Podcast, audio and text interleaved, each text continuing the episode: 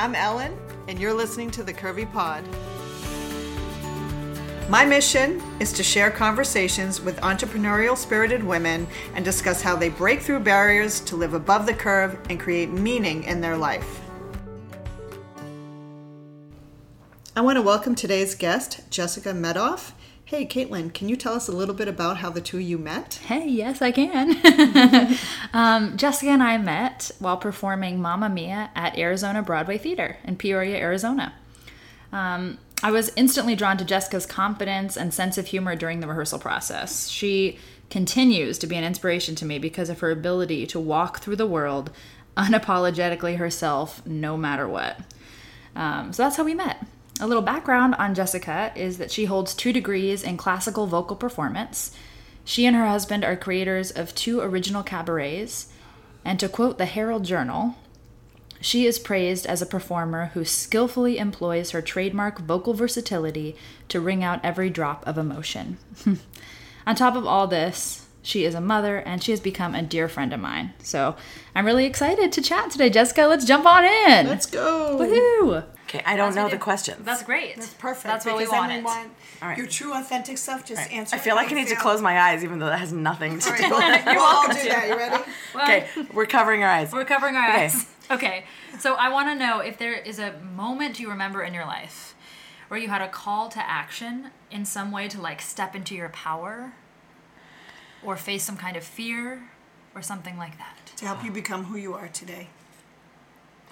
I like to assume that I see the good in people. And so I've always called myself the benefit of the doubt girl. Hmm. I give everybody the benefit of the doubt. Like, the reason why people treat people poorly is because they are s- trying to deal with something in themselves that is painful. Uh-huh. And we can all relate to that. Um, but my father passed away on April 23rd, and his memorial was on the 19th of May, a few days ago. And even though I was a student of his by birth and by choice, because I loved so much about his academic knowledge, there was all these students that spoke on his memorial. And one of them said one of the greatest lessons she ever learned from him was to presume people's goodness. S- Which is the same as saying I'm the benefit of the doubt girl. That's right, you were but born that way way. more eloquent. Yeah, so yeah, but that's you what- were, but to think that someone said that and you're born that way. Like oh, even though you're born with these like archetypal tendencies, you can learn. I think to say to presume the goodness in people requires empathy and patience. Uh huh. That's a quality that you possess that is some in some way that you stepped into your own power because that's a great powerful thing I feel yours. like trying to presume people's goodness immediately gives me the opportunity to not immediately jump to the worst judgment I can make. My call right now is to not judge this person as they are judging me.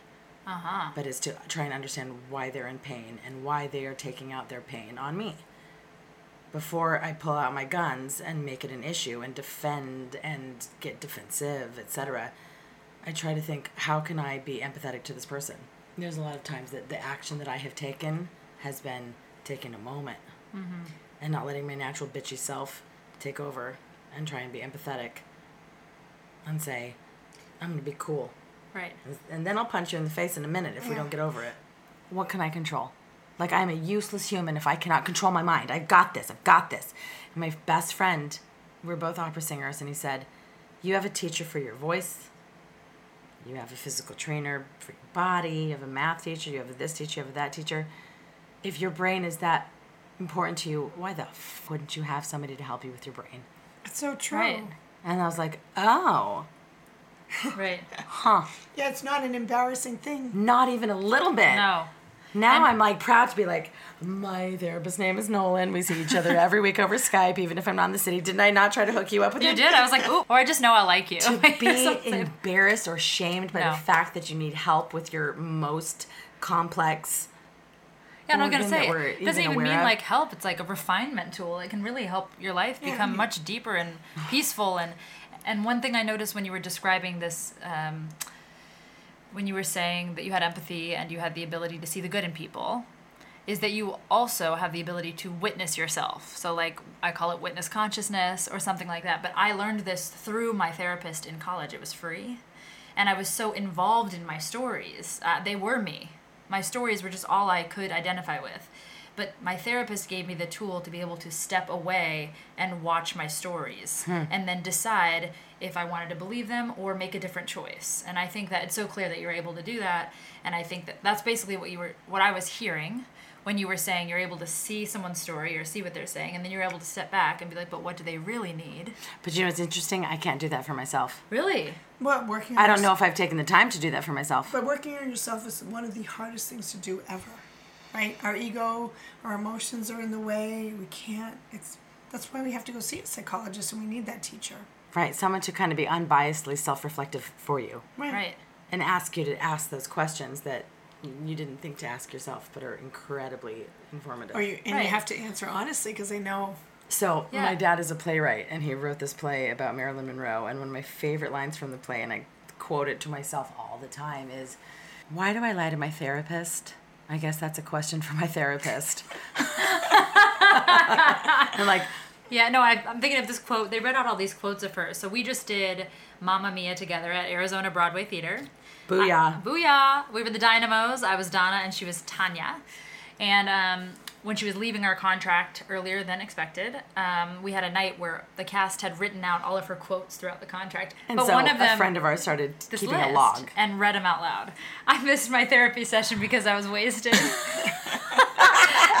just, it's not, it just, That was the quote that started the whole quote log. But she's so she was like so matter of fact about it. Like I missed my therapy session because I was wasted, and I thought, gosh, when you left that night, I'm telling you, I went home and I was like, I want to be like Jessica. Like you're just so you. You're so unapo- unapologetically yourself. It, it enables you to be there for others, and it and encourages people to just also stand in their power. But the trippy thing that I learned on this contract, I've had to move around a lot for my husband's profession.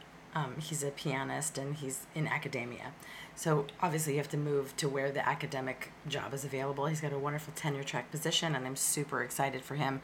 And I, I, I urged him towards that. And I have not been held captive by his success. I have facilitated his success. But so when I was in Arizona, it was the first time that I'd been on a gig without my four year old, kind of like in this realm. Particularly, the character is very sensual and sexual and boisterous. And I was meeting all these new people for the first time, and I haven't been in a group like that for a while. And it was like I was a kid in a candy store. I was like hyper and not putting on airs, but just so fully the parts of me that had been quieted yeah.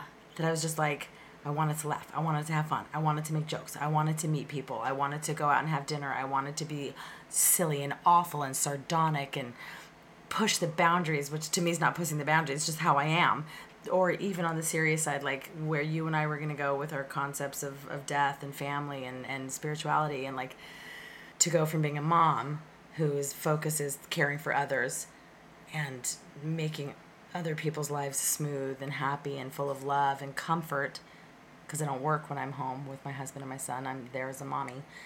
To going to the polar opposite to being individual, independent, creative, artistic, sleep when I want, drink when I want, eat when I want. Like I don't have to make dinner for anybody. Like I barely ate. I'd be like, I don't know, I'm going to rehearsal. I'm hungry. I'll eat a power bar. That's my that's done. And then we go drink wine and eat hot wings Yeah. but it's it's super freeing. But I go to this like extreme point. But then I'm now on another contract here in New York after having spent a couple of weeks with my family, etc. And I'm the same way. So I'm like, maybe that's not that extreme. Maybe I'm just so hungry for the process, for the artistry, for Yeah. the community, to be working with a group of people that I love towards a common goal that is going to change people's lives through theater. right. That is an enormously powerful thing It is. that we do. Like it's our job. I was job. just telling her- Like that's just our job. That's just like what we do. It's Yeah. What I mind blowing. What is interesting is that when you do anything that you feel passionate about and you have that opportunity to do it, it changes your life. It gives you the opportunity to be that different person in that moment. And we all have different aspects of ourselves that we bring to our day. And when we're being entrepreneurial or a business owner or in theater, we have that moment where we are in charge and we are controlling our future in a way that we don't need other people next to us. It is. But then the question that I have is then how do you balance that kind of reward and excitement and sort of being the center of attention a little bit because you're Yes. you're doing being being an artist takes a certain amount of selfishness because I have to hone my craft. I have to focus. I have to close out certain aspects of my life so that I can respect my colleagues and give them the focus of just being in that room. Yeah. Five o'clock, okay. At five o one, now it's my family's turn, and that's a very hard balance to teeter totter on. And I don't expect it to be easy, but it needs to be noted that the effort is extreme. Yeah. Speaking of being in this career, which I can relate to, there is oftentimes I feel like I don't have the same day twice. Like I'm in a new city. Mine's a little bit different because I don't have a family to take care of, right? But all that aside, what would be the perfect day look like for you? today. Uh-huh. Minus my child and my husband, because they're in Mississippi. But I had a decent night's sleep on a friend's couch, which isn't exactly perfect, but I love those friends, and I was happy to wake up knowing that I was surrounded by people that love me. I went to rehearsal for a project that I'm super excited about, and I've lived in New York for a long time, but I've never worked in New York. I always go to these studios and I audition. And I go in with this expectation and this hopefulness that I'm going to do well. And then, whatever the outcome, I leave hoping that they thought that I did well, hoping that they approved, wanting someone's approval, respect, uh, affirmation. And then I go out onto the street and, like, I don't know, go work a day job or try to find a friend to go hang out with because I really have not much going on. Now I'm in the city. I'm actually being paid to be in that rehearsal studio all day. And I have been seeing friends coming and going, having coachings, giving coachings, taking lessons, giving lessons. I'm like, oh my God, I'm actually like working in New York City. Have you Thrilling. always um, been in performing and singing all your life? Yeah, when I was a little little girl, my father started a theater company at the New Mexico State University, and he was the dean of the theater program. So since like I was like five on, his office was the theater department at the university. So like any child goes to their dad's office. Well, maybe not like any child. I spent a lot of time at the theater. I got cast in the shows that had children in them. Then I started taking voice lessons and studied singing. Was in the show choir and I was a cheerleader and I was very much performing performance oriented as a middle school and high school kid. And then I went to school for opera performance, and then I got my master's in opera performance. And then about what am I? I'm 40 now, so maybe when I was 30 my father and I started collaborating on his projects, and it just kind of morphed into this really awesome trust and like homogenous voice of the two of us. Me doing the things that I was good at, him continuing to do the things that he was good at, and meshing those together with my drive and my youth and my living in New York and my abilities and my connections with his age and prowess and knowledge and body of work and all of those those two things collided and we made this kind of like humming orb that became the revival of Children of a Lesser God on Broadway. We made a movie in October that I was in that he wrote the screenplay for that my brother-in-law directed. So it sounds like actually when the two of you were beginning your collaboration, that was really when you walked into your power. Like Yeah. all that training, all the all the mm-hmm. years and everything that you were Yeah. doing in that moment, it was like the beginning of everything.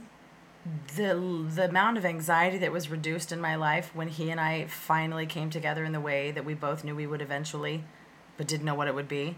We're like, oh, here we are. Okay, let's go. Yeah. Get, Sounds- let's let's get busy. So that sounds perfect. And So- it's so it's so cool. I could never have imagined. So grateful. So this was one of those good days, right, where you we had. Oh, that was my good day. But what what tools might you use on a day that isn't so good?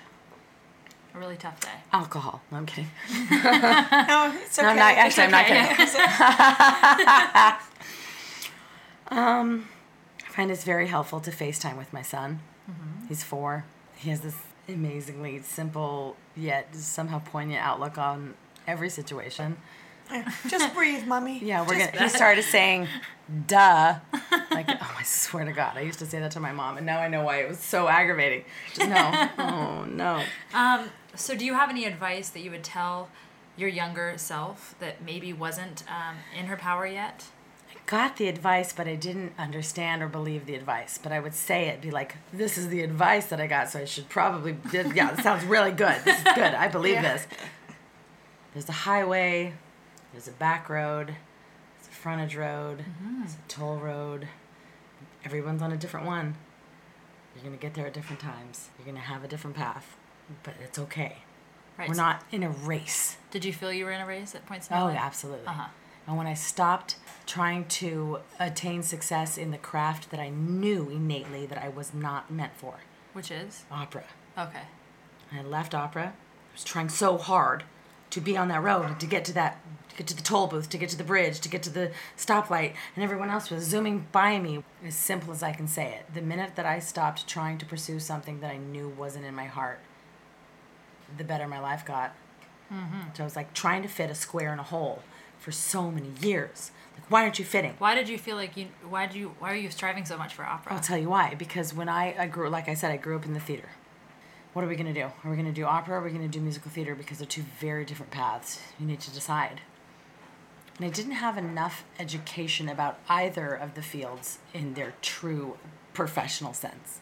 I didn't know what it was like to be the people that I know now Broadway, musical theater, hustling, dancers, like all the things you need to be to be a musical theater singer. I was kind of more familiar what, with what you needed to do to be an opera singer. So, because I was undereducated, my look, my weight, my dancing abilities, and I was like, yeah, well, I better go into opera because no one in musical theater will have a really t- hard time because I don't fit the mold. No one will want me. So you had some, I call them self-limiting beliefs at that time. I did, and so I chose not to go into musical theater, which was my passion, and I knew it from the start. Uh-huh. And while that may at that time have been true to me, that is no reason to ever choose a path Right. because you don't think people are going to want you. Because now I'm here in New York 20 years later, and there are roles for every size human, every are. color, every every hair type, every eyes, every buck teeth, no teeth, legs, no legs, wheelchair, deaf, blind. My father wrote a play about deaf people. I don't know, like pa, pa, pa, what what was I thinking that there was this like formula? Right. I think that really maybe what I regret, and I'm just thinking of this now, is that I didn't take the control over my desires enough to do the research, enough to go to the theater department and be like, hey, what does it take to be a musical theater singer these days in, Right. in 1999? And it is quite hard to do that at that age. It's not like you have Right. all those skills yet, but And we didn't have YouTube. We didn't have the. Yeah. I mean, I got email when I was a freshman in college. So you would tell yourself to basically have the guts to follow your inner passion, despite desires, right? Because not just to follow it, but to go find out, do experiments, try to be in a show that's outside of your element. Try to do something you don't think you can do. You think you're too fat to be a stripper? Go be a stripper. See if people think you're hot. You think you don't dance well enough to go and audition for the dance team? Go and audition for the dance team. Like you don't know. Find the Which is absolutely like don't create what we're an talking about. unrealistic litmus. yeah. You don't know. And that's exactly what we're talking about with living above the curve. It's these belief systems that hold you back from doing something that you might be great at. Right. Right? That have been created by people that aren't you. Yeah. Right. and you who are to and just as scared as you to try. Absolutely. I know. So we've heard you say a couple quotes though, but is there are there any Yeah. favorite quote or phrase that you've lived by or something? do. Okay. It's not mine. People say, "Oh, where do you live?" Well, I live here. I live in Mississippi. Blah, blah, blah, I live there. My husband lives there. I live there. I blah blah. One of them is I live where I live. I live where I am. But then the other one is bloom where you're planted, Interesting. which are the same thing, kind of to me. Uh huh. Like, See, I, why- w- I was thinking of bloom where you're planted as like, you know, where you've started. But I guess you're right. Bloom No. wherever you're planted today or in this moment. Yeah, wherever. If I'm in Arizona for two months, I'm gonna bloom there. I'm gonna do my best to take the environment and the nutrition and the emotional availability of all the people that I'm with in that moment. I'm gonna use them to make me grow, to make me thrive, to make me beautiful, and to give them a part of me that is beautiful so that they can grow too or thrive not necessarily grow as in like become something new or different, but inevitably we do by being open But just put another. yourself in situations that maybe are a little uncomfortable. Hmm. Like just try.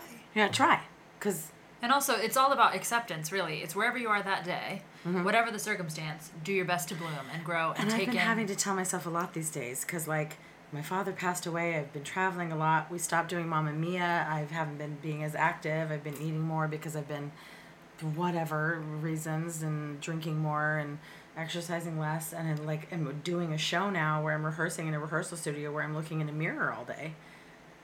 And I'm like, girl, be gentle. Be gentle. If you were, if, if Caitlin were going through what I'm going through right now, She was like, "Oh my god, but my bag, the bag's under my eyes, and my voice is so hoarse, and I'm so fat. Could you see? Like I had to wear Spanx today under that dress that I didn't have to wear Spanx under when we were in Arizona." She'd be like, "Oh my god, honey, you are rocking it. Chill out on yourself." But I don't do that. To, I don't do that for me. But also, it's So much like- easier for me to do that to somebody else. But you know what I mean? But also like, have. none of us do that for ourselves. Well, I actually had a huge revelation the other day, uh, yesterday, because I was feeling I'd got just a couple of hours of sleep because I ended up having a late night. Really? I was feeling a little That's hungover. you were with me that night, so you know it was. I'm just trying to spare everyone the details. It was we've all had a wonderful night where we nights. So much reconnected. fun. Yeah, and made ourselves some unexpected beautiful. adventures. Totally.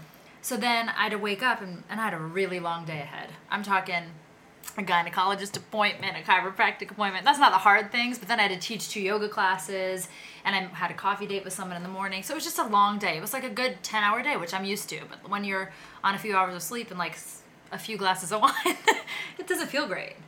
But I kept thinking in my head, it was the first day, I think in my entire life, seriously, that I decided a hangover is enough. You don't need to add that extra guilt.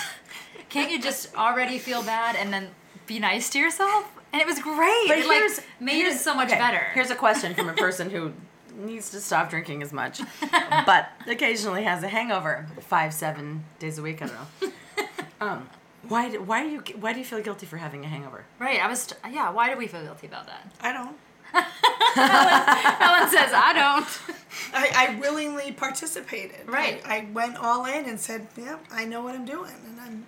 And that's a little bit about going back to bloom where you're planted. You're planted with a hangover this morning. So bloom girl. It's a good way to use your quote. Shit! You This just really turned that smart- around on this me. really smart woman told me this thing.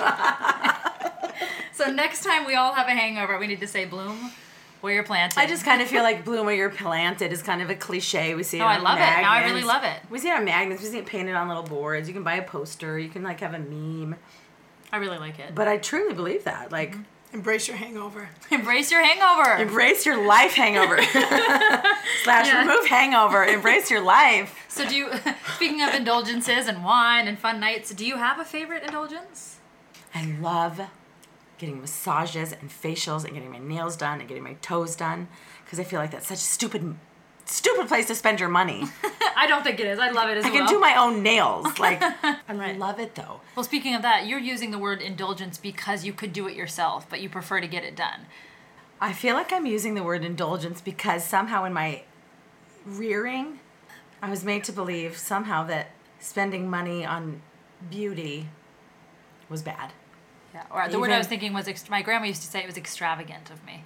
Yeah. And I was like, Grandma, but I like it. But listen to this. So my hair stopped growing after I had my chi- my son four years ago, and I hate having like chin length hair. I really want long, beautiful, luscious hair. So I started getting hair extensions a couple months ago because I did a film, and I was like, I want to have hair, but it can't be fake. Like it's got to look real. I'm on camera. So I got nice hair extensions put in, and I've had them done a couple times subsequently. The amount of confidence that I am afforded by just having fake hair, long hair. I'm like, I, I want to delve in and look. They're looking at the hair extensions. Yeah, they're they're tape ins, ladies they're and gentlemen. But like, How do you They look wash beautiful. it? you just wash it. You Regular. just don't brush it hard. Yeah. So and that But like the trip about what I look like in the mirror, the the the result I get when I look in the mirror, I have no idea what you see. right. No idea. Nobody has any idea what anybody else really. I know, but So another we're truly our greatest judge. So if I feel beautiful, I feel beautiful. Right. Another Simple. full circle, though, speaking of the word of indulgence, is that we use that word saying that this thing that I love is an indulgence, and oftentimes it's based on the belief systems of those around us Of that other told us it was an indulgence. I mean, that's the issue what we have going on here. You know, where we have women, and in certain communities, like thick women are beautiful, and who's to decide that they're not? Like different cultures have different ways of looking at women. Only Who's you can say, like, decide. Barbie is beautiful. So I've had this body image thinking like I'm too big, I'm too plump. But now I'm kind of getting over that and I feel really pretty in my skin and I feel really sexy and I feel sexually powerful. And that's something that I've maybe never felt. Right. What do you think made you step into your sexual power at this point in your life? I don't know. Part of it might have to do with the fact that I stopped singing opera and started doing what I really wanted to do. So, like, not necessarily that singing opera was making me feel ugly, but I devoted so much of my life to trying to attain something that I wasn't really passionate about that when I stopped trying to go the, you know, the square and the circle and like trying to become something I wasn't constantly, that freed up a whole, that freed up my whole system to be like, Your sex life no longer felt like a square going in a circle. I just need to let the right everybody know that my vagina is actually a square. Yeah, but I think it's like it's it's in your forties. You all of a sudden you do you come into your own. Well, right. Do you feel that way? Like, did you have like an awakening of some sort when you turned? Were you whatever? ever not in your own? But I think people would ask that the same of me. yeah, but I, I just feel like there's just something that happens when you get into your forties, and you're just you're just so like Seeing somebody who's kind of doing it all and coming to their own and a little bit mature and a little bit jaded, but still rocking it. It's hot. it's sexy. Yeah. Yeah. Yeah, it is. Love it. But it takes a minute to get there. Like I wasn't sexy like that at 25. I'm sexy at that now because You're there. I've done the work. Yeah. Right.